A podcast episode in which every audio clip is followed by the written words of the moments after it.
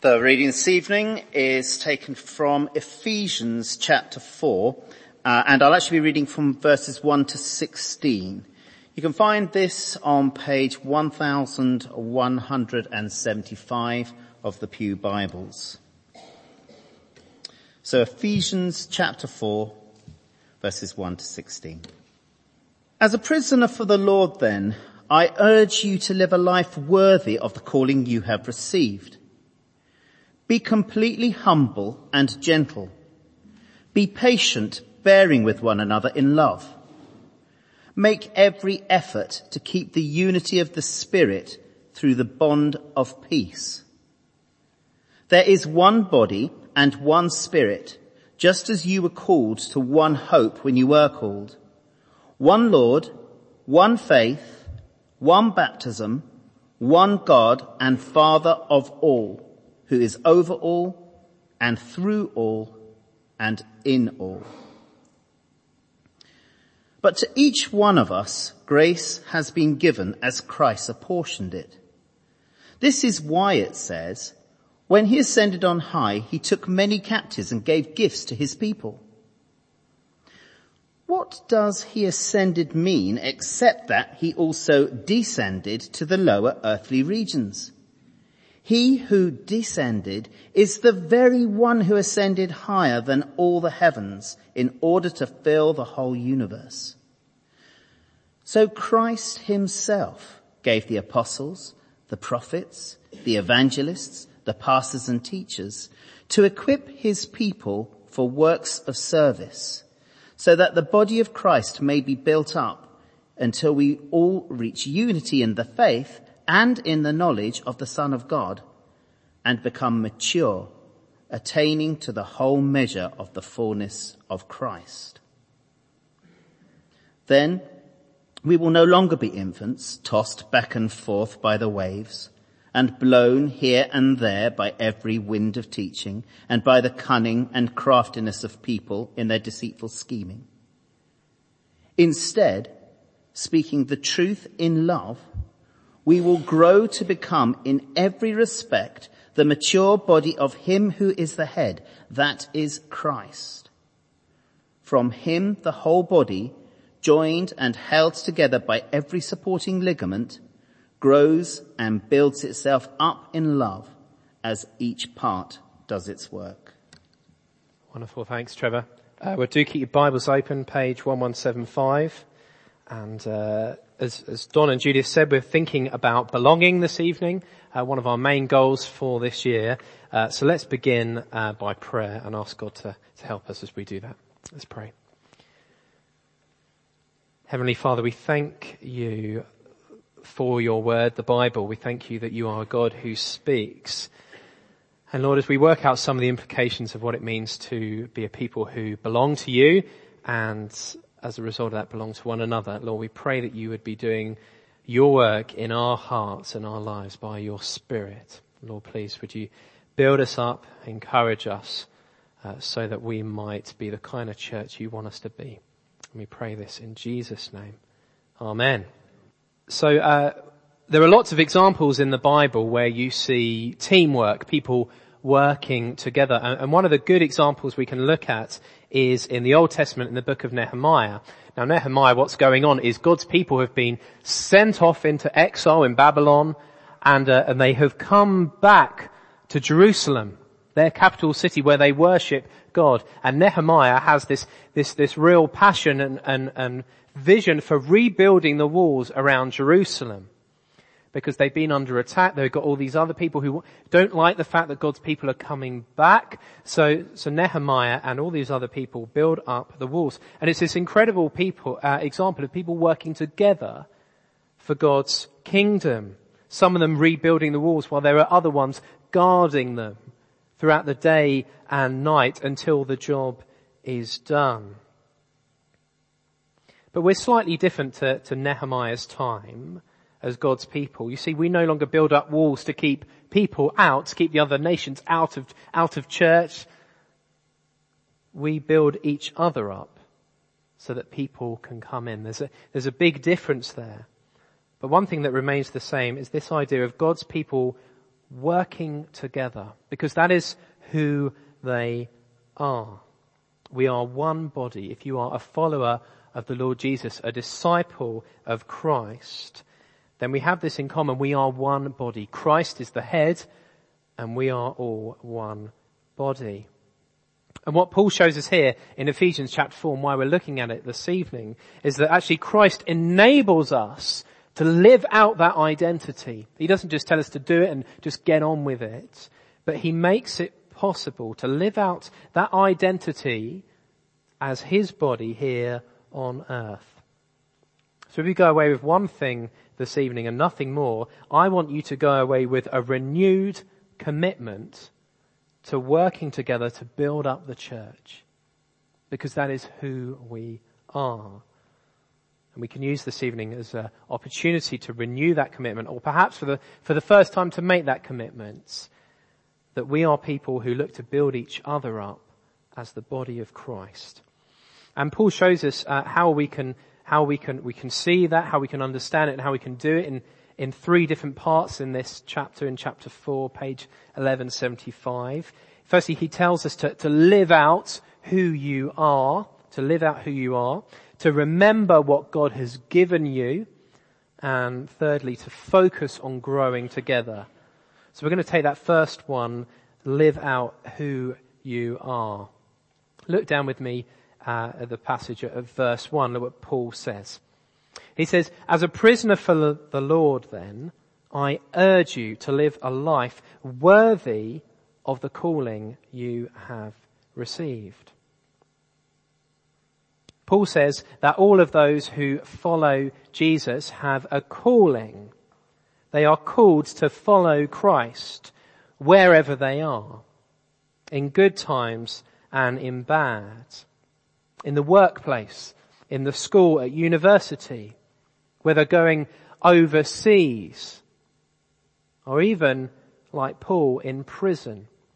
Our circumstances don't control whether we follow Christ or not. We follow Christ in all of those things. Even like Paul in prison. You see, imprisonment didn't stop Paul from, from living this kind of worthy life that he says Christians should live. We don't have to be super influential or rich to live that kind of worthy life. Paul was able to do that from prison. It's the testimony of many other Christians who can do the same. Perhaps you've seen a, a picture of this man in the news in the last 24 hours. This is Jonathan Aitken. He was a politician. Uh, he got sent to prison for, for perjury and uh, he spent uh, several years in prison. And in the course of being in prison, he became a Christian. He was converted.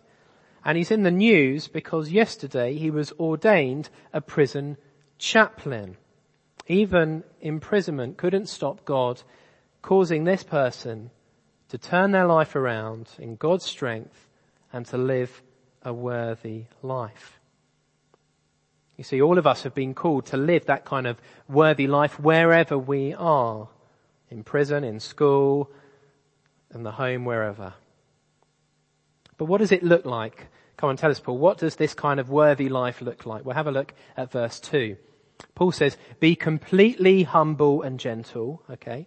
Be patient and bearing with one another in love. Paul says that the kind of life that looks worthy of the calling that we've received as Christians is marked out by these kind of character qualities. Humility, gentleness, patience, sticking with one another even when it's really hard, even when we'd rather run a mile. But it's because of this important fact. You see, we as Christians are united with Christ. We are, we are connected to Christ. And because of that, if we're taking what Paul is saying seriously, we're going to start to look more like him. Our character, the, the way we behave, the way we treat others in the church is going to be transformed. It is going to change to look more and more like Christ's humility, Christ's gentleness and patience and bearing with one another. Think about how much Christ bears with us, how patient Jesus is with us in all our mess. This is what it looks like. We grow up into these kind of character qualities.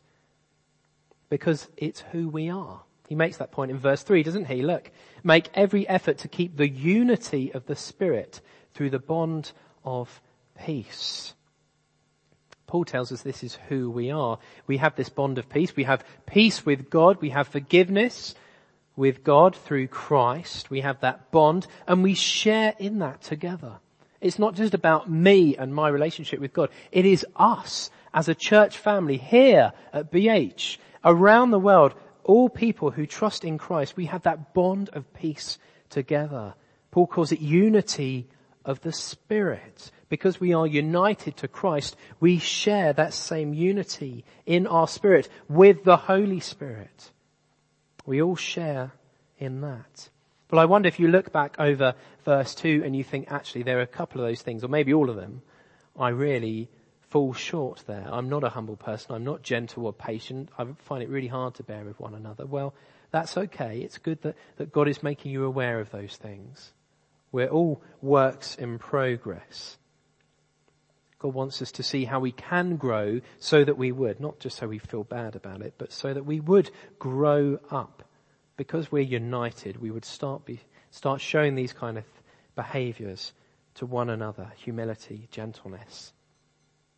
And Paul makes the, the case, in case we, we, we think that there might be another way to live out this kind of Christian life, live out a different way of who we are. Well, there is no other way, is there?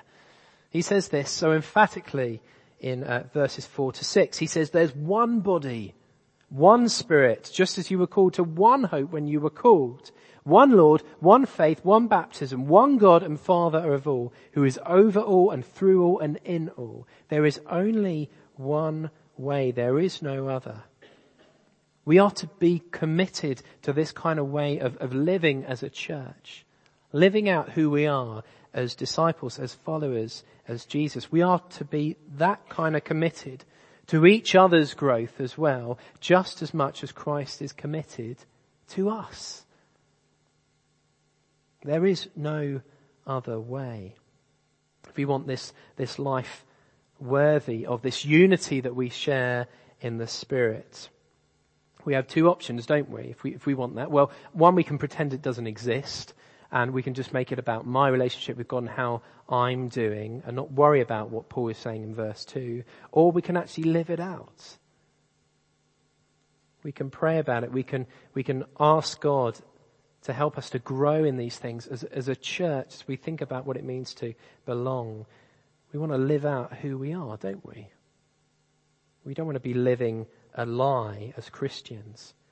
We want to be living out the truth of who we are in Christ, one body, united in the Spirit.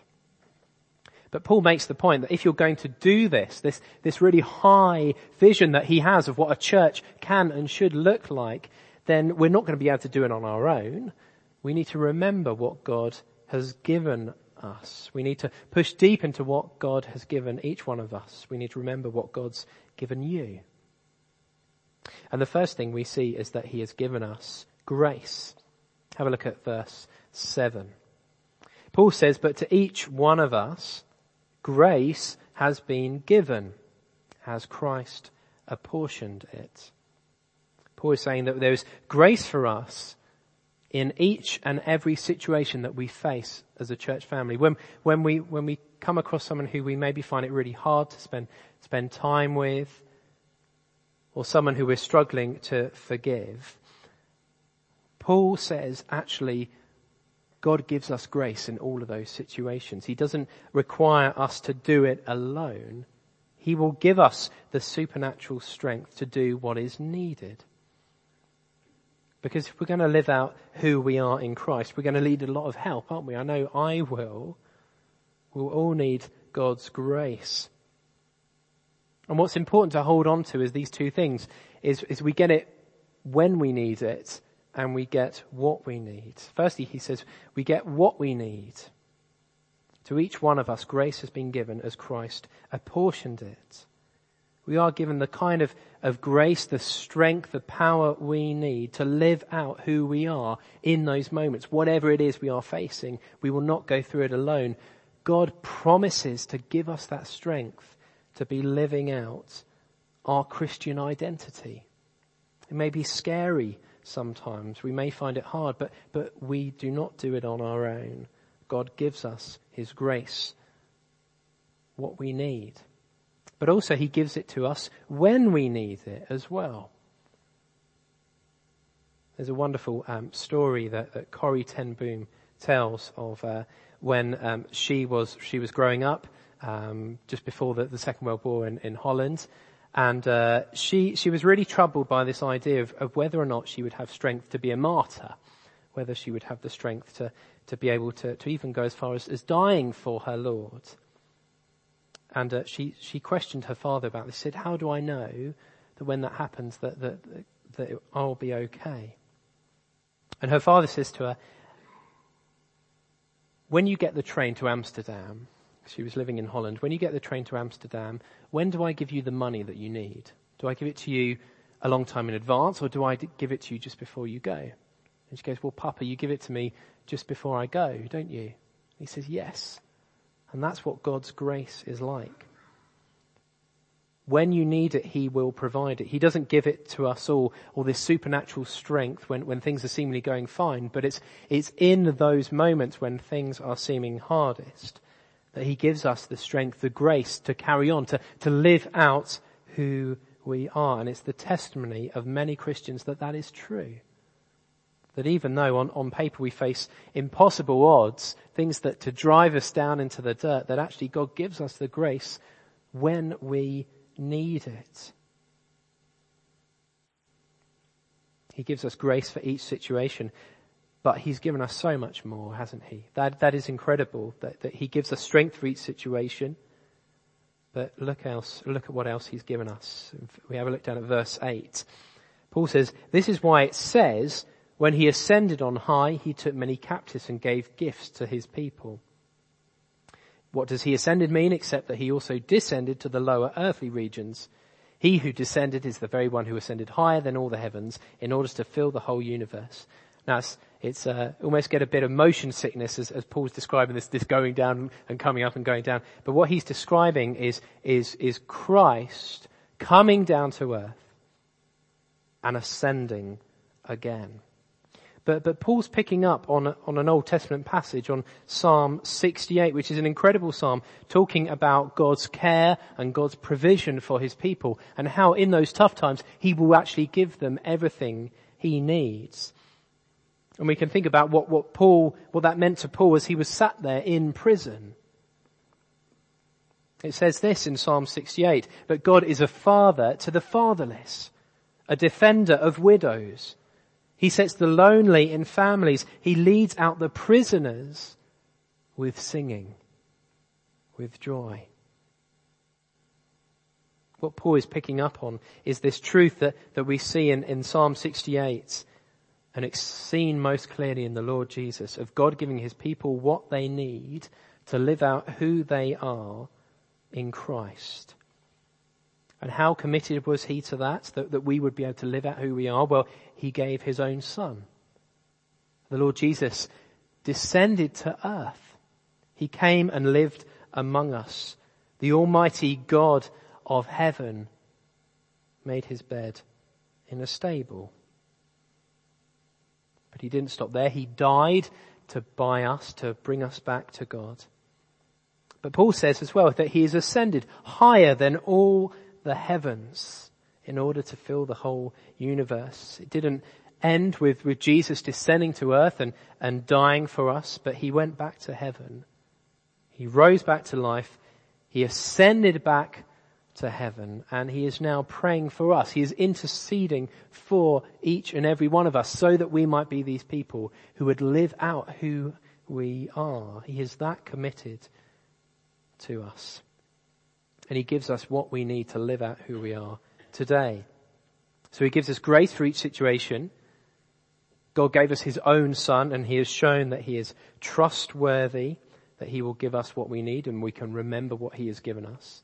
But also Paul picks up on the fact that, that God's also got a plan to, to give us workers in the church, people in the church that, that encourage and equip us. Have a look at verse 11 to 13 So Christ himself gave the apostles, so think about the 12 apostles and, and the apostle Paul as well who's writing this, the prophets, the evangelists are people who, who tell the good news, the pastors and teachers, or it could be pastor teachers. Why has God given us all those people? Well, they are there to equip his people for works of service.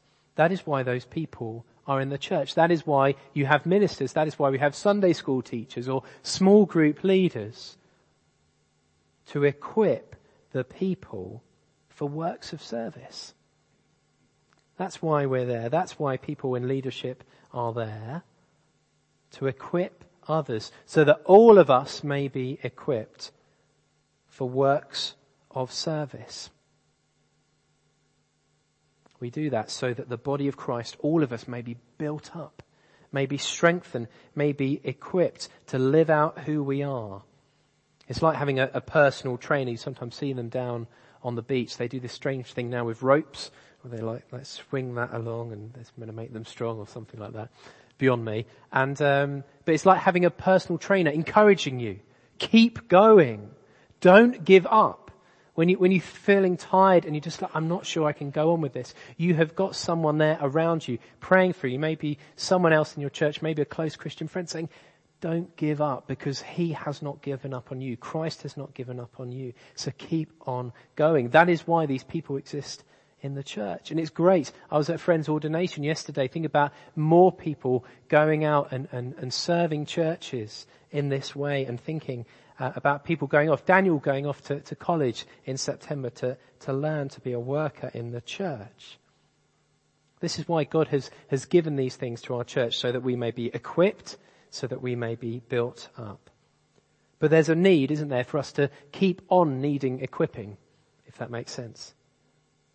He says this in uh, verse 13. He says, we keep on going until we all reach unity in the faith. Again, Paul picks up on this theme of unity. Um, we have a, a, a, week of prayer for Christian unity, and, and this year we had a, a, prayer meeting in the chapel, and um, it was my first one being at one of these, and it was uh, dismally attended, really. And um, I think it's, I don't know, maybe there's good reasons why, why we shouldn't be supporting stuff like that, but I think the Apostle Paul would probably have something to say about about that, I think we probably need to think again, don't we, about this idea of praying for unity as a church around the world. Certainly feel convicted by that myself. We keep on needing equipping this unity in the faith. We keep on going and we grow in knowledge. That's what he says, and in knowledge of the Son of God. It's great that, that even here in Sussex, even here in Sussex, but here in Sussex, we have opportunities to grow in knowledge through obviously stuff that goes on here at, at, church and through small groups. Great way of growing in knowledge of the Son of God and what Jesus has done for us. But through things as well like the SGP course, meets once a month on a Saturday or weekly on Tuesdays. There are all sorts of opportunities for us to grow in knowledge of what God has done, to know our Bibles better, to know how we can share our faith and equip and build each other up. He says we, be- until we become mature, attaining to the whole measure of the fullness of Christ. What an incredible vision Paul has of what the church can be and will one day be. And he says that's what we need to keep working on. Until we get there, don't rest on your laurels. Don't, don't think that everything's just, just fine. I don't need to, to worry about it. But actually we need to work hard at it, don't we? Until we all become mature. That's Paul's command to this church in Ephesus. But he also says, and this is where we'll kind of finish up, that there are some dangers along the way. Particularly if we think this is a solo project. A lot of people uh, like the idea perhaps of spirituality, but they don't like the idea of church. They're suspicious of it. But Paul says that actually religion can never be a solo project. Being a follower of Jesus can never be a solo project. We need to focus, finally, what he says, we need to focus on growing together not independently, not I'm doing fine and all that person sitting next to me at church tonight, I know they're not doing too well, but I'll just won't worry about them. We need to focus on growing together. Your problems are my problems, my problems are your problems. And he makes it clear in some of the, the dangers if we have this, this kind of this solo idea that, that we can just, just do stuff on our own and we don't need to think about growing in maturity as believers. Look what it says in verse 14. He says if we do all this stuff, if we grow in the knowledge of the Son of God and become mature, then we will no longer be infants. We will no longer be infants, tossed back and forth by the waves. He's slightly mixing his metaphors there, slightly terrifying idea of an infant being on a boat, tossed back and forth by the waves, and blown here and there by every wind of teaching and by the cunning and craftiness of people and their deceitful scheming. Paul is talking about the danger of drifting away from what we might call the apostolic truth, what we, what we see in scripture, taught about what Jesus has done for us and what it means to have faith in him. If we drift away, we're in all sorts of danger. You see, if Christians are not becoming mature, they face the risk of drifting away. Um, one, one American uh, famous uh, preacher, John Piper, makes this um, contrast between being a dolphin and being a jellyfish. Uh, and talking about Christians need to be like dolphins. Uh, jellyfish, they, they, they float with wherever the current's going. And if a storm comes along, it just washes them off. A few years ago, we were, we were on holiday down in Dorset and we came to this lovely little beach and we were about to go onto the beach until we noticed there were about 200 of these huge jellyfish about, about this big. And uh, they had just got washed in on a storm, and, and, once they get to the beach, that's it. Well, there's nothing a jellyfish can do. It's just this blob with, with tentacles. There's nothing it can do. It just got blown in. It drifted and ended up in danger somewhere it couldn't save itself. But rather contrast that with, with a dolphin. A dolphin works together in a team and it knows where it's going, doesn't it? It sees the, the tuna or whatever dolphins eat. And, and they work together and they go for it, often swimming against the currents. That is what Christians are called to be, not jellyfish, but dolphins. This means that we, we need to think carefully about, about the kind of stuff that, that we, maybe we listen to or, or we read. Just because a book says Christian on the front doesn't necessarily mean it's okay. There's a big movement in the States at the moment called the, the Word of Faith movement, and a lot of that comes out of this, uh, this idea of the prosperity gospel. That if you, if you give your life to Christ and if you give so much money to the church, then God is going to bless you financially. That is the thing you live for, financial blessings. It is not the gospel. It is causing people to drift. And we need to take measures so we, we don't fall into those kind of traps stuff that you hear, stuff that you read, you look and say, is that what the Bible is saying? If you're not sure, you go and ask a Christian who you know is a mature believer and find out whether that is true or not. But Paul says something else, a way that we can, we can counter this drift. Actually, it's by having a kind of a, I guess that dolphin, this gospel purpose to the way that we live out. Instead of just trying to avoid these things, actually we, we we positively go after good stuff. We go after the tuna. We go after the gospel. That's what he's saying. Look at verse 15. He says, instead of all these things and being tossed back and forth by the waves and being like jellyfish, we speak the truth in love. Instead, speaking the truth in love, we will grow to become in every respect the mature body of him who is the head, that is Christ. If you're looking for a, a key to unlock how we avoid drift and how we, we focus in on the gospel, it is that. It is we make sure we practice this speaking the truth in love. And we're trying to work out what that means. Um, and I think looking at the context of what Paul is comparing it with in that previous verse, actually, speaking the truth in love is where it has to be the opposite of speaking craftiness in deceit. Did you see how it's, it's different? Not craftiness, but truth. Not deceit, but love. Or maybe those two are the other way around. But he's, he's countering that idea with speaking the truth in love.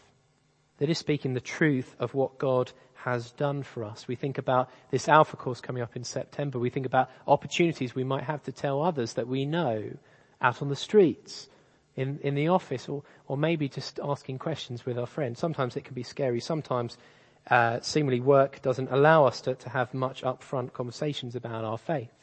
Maybe in other ways, maybe we have to be creative, keep on going. But we, we look to speak the truth in love. We don't just want to hit the truth over people's head, just, you know, smack them with the gospel and, and they'll get it.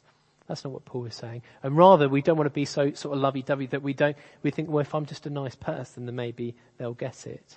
Actually, Paul says it's got to be both of those things, doesn't it? We, we want to speak the truth in a way that is loving. We care about the people we are sharing our faith with, the people that we are praying for. We don't just want to win the argument with someone at, at school or wherever. We want to win the person for Christ, don't we?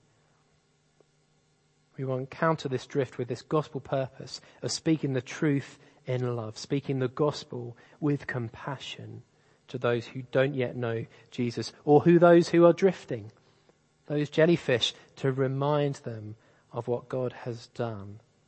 We want to practice this, this love truth as a church. People who are drifting, especially, we want to help them.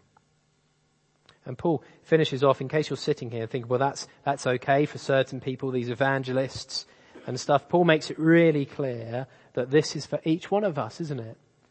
It'd be easier maybe if verse 16 wasn't there, but it is.